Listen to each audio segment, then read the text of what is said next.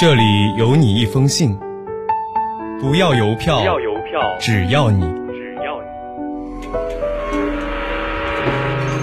你离开了家乡离，开了家乡，我更想念你。我更想念你。欢迎收听家书系列栏目。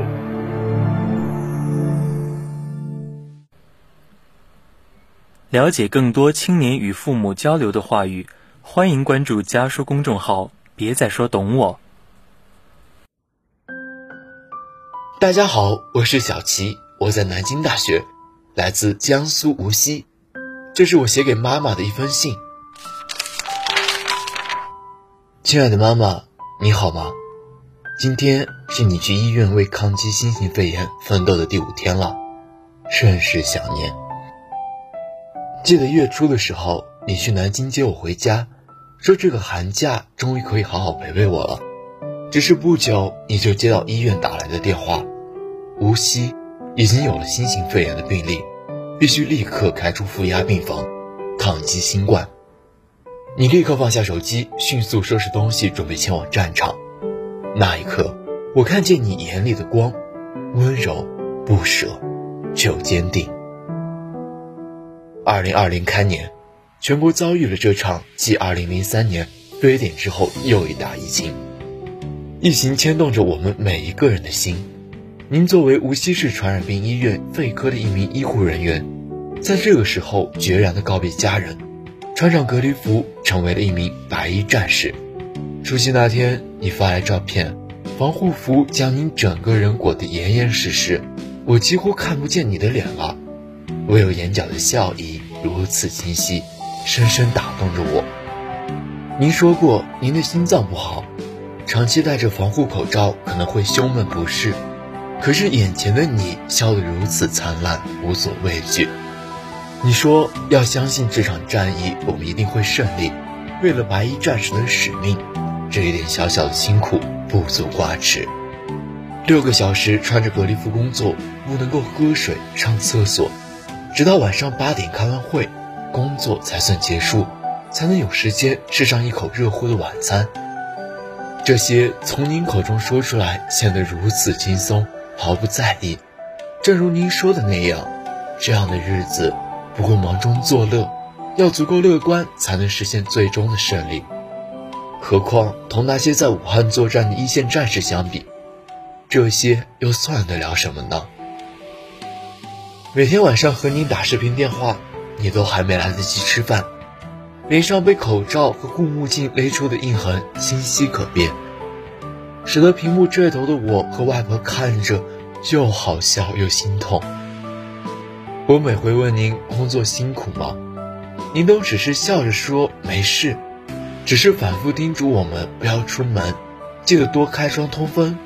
屏幕上的你明明已是疲态尽显，有的时候电话还没有打完就被召集做新的任务，可你却从来没有向我们抱怨一句，只是偶尔不经意的提起自己没有办法陪我们过年了。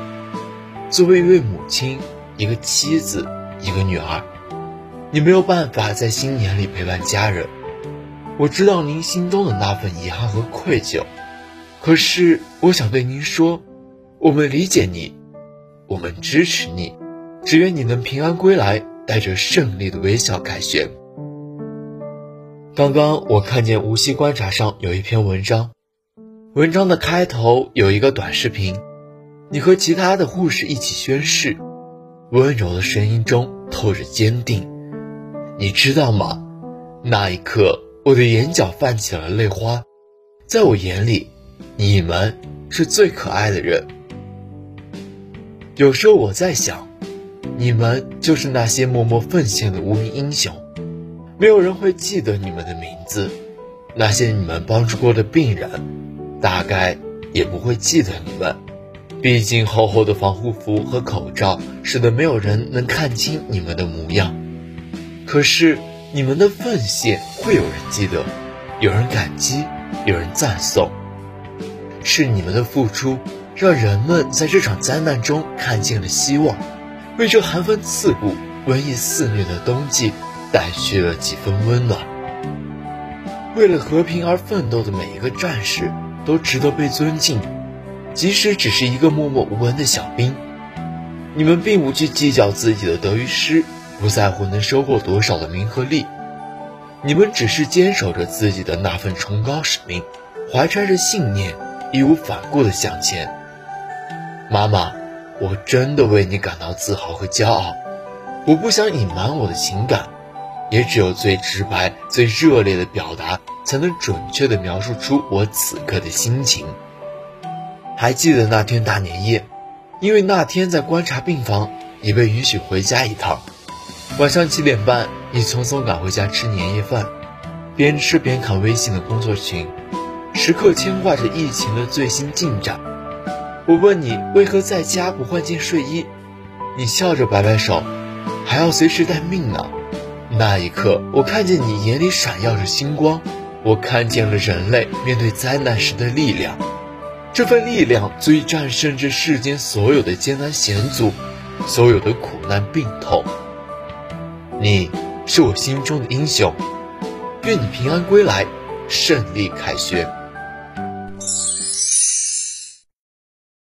离家的路很短，回家的路却很长。本期家书栏目到这里就要和您说声再见了，下期将由我和我的小伙伴继续为您带来。关于家书的那些事。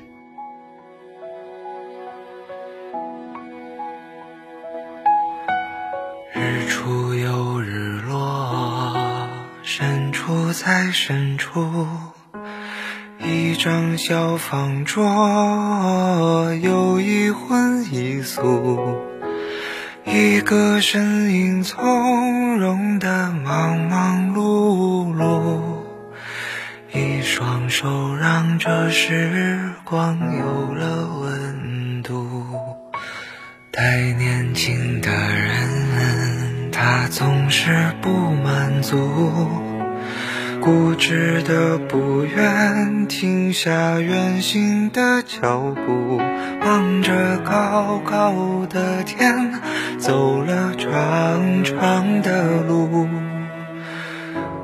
回头看。他有没有哭？